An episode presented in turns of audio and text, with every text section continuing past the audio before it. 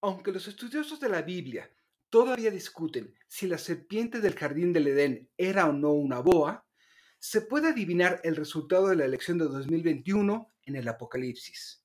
Acompáñenme a escuchar las sórdidas revelaciones. Realpolitik 101. Comentario político rápido, fresco y de coyuntura con Fernando Duorak.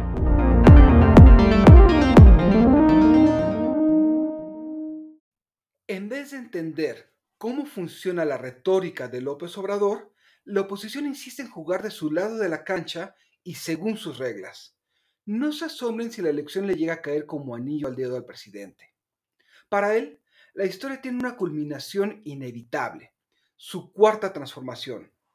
Los adversarios no son más que un obstáculo necesario, visión que refuerza desde un lenguaje moral y de tintes religiosos. Como otros líderes populistas, aglutina a quienes no están con él con motes, acrónimos e insultos. Por más que se refirió a la oposición como boa, insistieron en enroscarse y bailar a su son. ¿Cómo podría López Obrador desarticular su impacto si conocemos su discurso? Las pistas están en el libro del Apocalipsis. El capítulo 13 habla del anticristo, el gran antagonista antes de la batalla final. Si el presidente requiere de enemigos para legitimarse, ¿qué mayor ayuda se le puede dar que calificarse como anti-AMLO? El capítulo 19 habla sobre la gran batalla final, el Armagedón.